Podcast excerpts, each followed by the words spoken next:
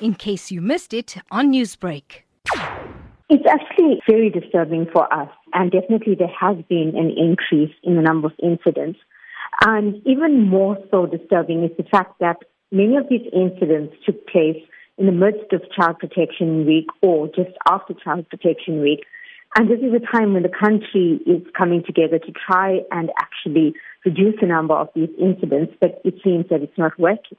Has Childline KZN managed to establish what are some of the contributing factors to mothers abandoning their babies in KwaZulu Natal?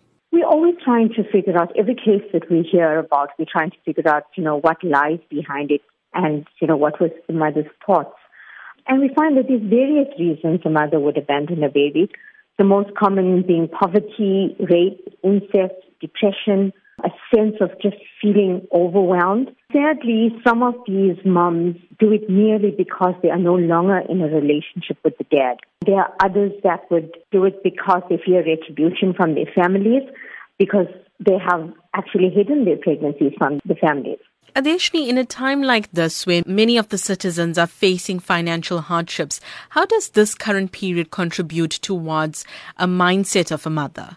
It definitely actually is indicative of the situation that the country is in now. It also shows how desperate individuals have become as the country continues to experience financial hardship.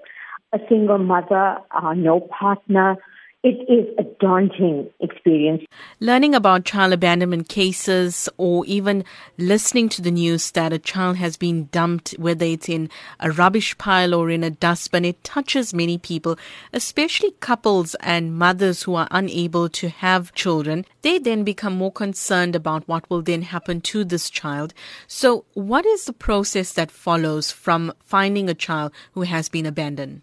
Firstly, the baby is taken to a hospital. The baby is kept there till the medical staff ensure that he or she is safe and there are no problems with the baby. Uh, sometimes the baby is kept there for about three months. From there, an adoptive family is sourced. If the child is not being able to be adopted, what happens then is the child will go to a facility that specializes in newborn babies. Abandoning a baby is definitely the wrong thing to do, but we are not aware of the current mindset the mother is in or the circumstances that she may be facing. So, what options are available for mothers who believe that they won't be able to take care of their own baby? The first thing a mother should do if she's feeling overwhelmed is to contact a social worker because a social worker can actually help in all aspects, including finding an adoptive family, helping the mother to apply for child support grants, and also with the therapeutic process.